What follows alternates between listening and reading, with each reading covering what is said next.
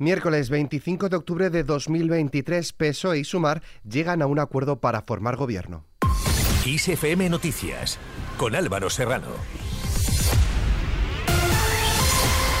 ¿Qué tal? El presidente del Gobierno en funciones y secretario general del PSOE, Pedro Sánchez, y su vicepresidenta segunda y líder de Sumar, Yolanda Díaz, han sellado el acuerdo para una nueva coalición de gobierno que busca, dicen, ofrecer otros cuatro años de estabilidad, convivencia y progreso para España. Entre las medidas se incluye la reducción de la jornada laboral, subir el salario mínimo interprofesional, una ley de cuidados y regular el despido, así como prorrogar el impuesto a la banca y a las eléctricas. El pacto también incluye una ampliación de los permisos por nacimiento y educación pública a partir de dos años a final de legislatura. En clave de transporte, el acuerdo incorpora la reducción de vuelos domésticos en aquellas rutas en las que exista una alternativa ferroviaria con una duración menor a 2,5 horas y la gratuidad o reducción del precio del transporte público a lo largo de 2024. Ante esto, Yolanda Díaz ha pedido apoyo social e inteligencia colectiva para llevar a cabo las normas tras el acuerdo de gobierno al que su formación ha llegado con el En el que reconoce que no se ha conseguido todo lo que les hubiera gustado y que el pacto podría haber sido más ambicioso. Escuchamos la valoración del acuerdo por parte de Yolanda Díaz. Este acuerdo de gobierno sirve para servir y no lo debemos olvidar nunca. Su único sentido es mejorar la vida de los españoles y las españolas, de las gentes de nuestro país. Sirve para hacernos más iguales y cuando hablamos de igualdad, hablamos también de libertad, de hacernos más libres. Este acuerdo sirve para hacer la política útil que siempre defiendo. Porque créanme, la libertad no es, como dicen algunos, vivir en una jungla. Porque la libertad no es el sálvese quien pueda. Al contrario, por su parte, el PSOE confía ahora en que los acuerdos con las demás formaciones políticas para la investidura de Pedro Sánchez como presidente del Gobierno lleguen en cascada después de dicho pacto. Escuchamos también a Pedro Sánchez.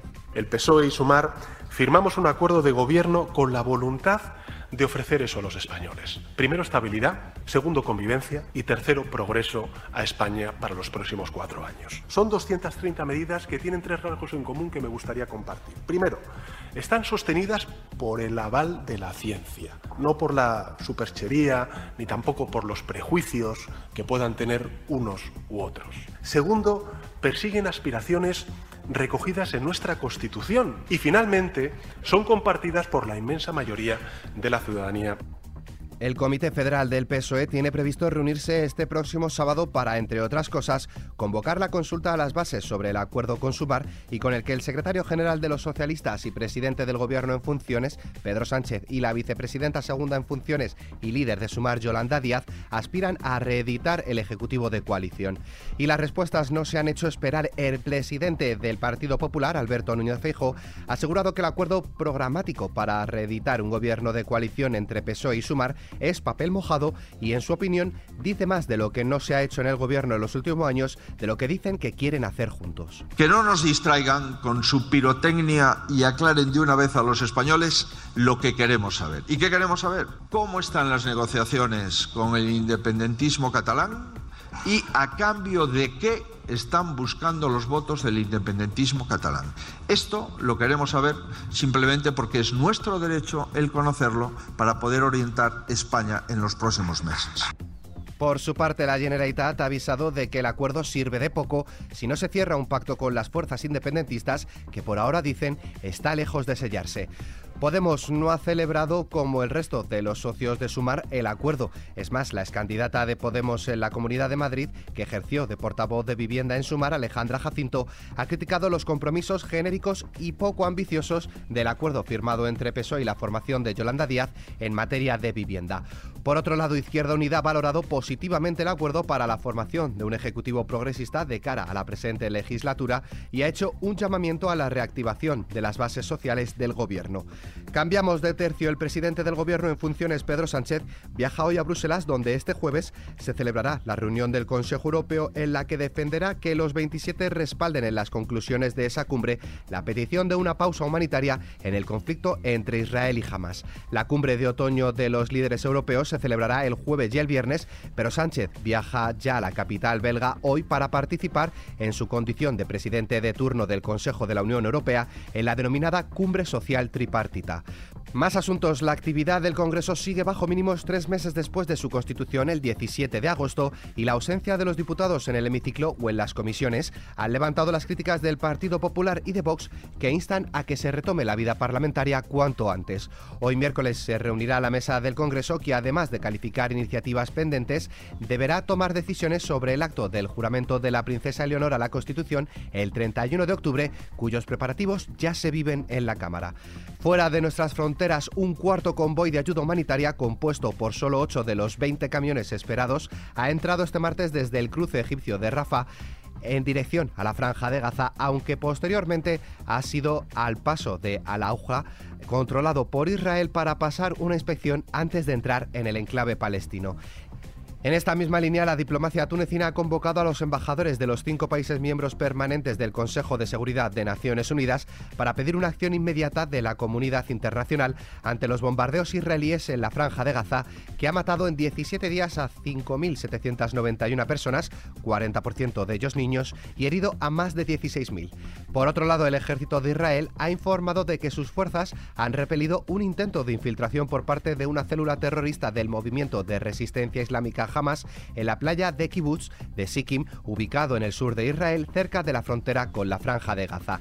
Ante esto, el jefe de diplomacia europea, Josep Burrell, ha instado a buscar la solución política al conflicto entre Israel y Palestina más allá de la lucha contra el grupo islamista Hamas y lamenta que durante años se haya pensado que el problema palestino pueda ser encapsulado y olvidado y que se resolverá solo. Por su parte, el secretario general de la ONU, Antonio Guterres, ha rechazado las acciones de Hamas contra la población civil tras reunirse con familiares de rehenes capturados por el grupo islamista y reitera la llamada a su liberación. Por otro lado, Estados Unidos ha asegurado que ve prudente tener preparados planes de evacuación para sus ciudadanos en Oriente Medio a raíz de la guerra de Gaza entre Israel y Hamas. Las declaraciones del portavoz del Consejo de Seguridad de la Casa Blanca llegan después de que el diario The Washington Post informara de que Estados Unidos se está preparando para evacuar a más de 600.000 ciudadanos de Israel y el Líbano ante la posibilidad de que el conflicto en la franja de Gaza se extienda. En esta línea, al menos 24 militares estadounidenses han resultado heridos en los recientes ataques perpetrados a lo largo de la última semana en Irak y Siria en medio de la escalada regional por la situación en la franja de Gaza, según ha informado el mando central de Estados Unidos. Escuchamos al respecto a Anthony Blinken, secretario de Estado de Estados Unidos. Estados Unidos no quiere ningún conflicto con Irán. No queremos esta confrontación. Pero si Irán ataca personal de Estados Unidos, allá donde sea, defenderemos a nuestro pueblo, nuestra seguridad, con rapidez y con toda la decisión. Terminamos con el tiempo. Durante la jornada de hoy se espera que un nuevo frente atlántico entre desde el noroeste de la península dejando cielos cubiertos acompañados de precipitaciones, salvo en el área mediterránea donde habrá algún intervalo nuboso. En cuanto a las temperaturas, aumentarán de forma generalizada salvo las mínimas en el este peninsular y en las Islas Baleares. Con el parte meteorológico nos despedimos, pero la información continúa puntual en los boletines de XFM y como siempre ampliada aquí en nuestro podcast XFM Noticias. Con Susana León en la realización, un saludo de Álvaro Serrano, que tengáis muy buen día.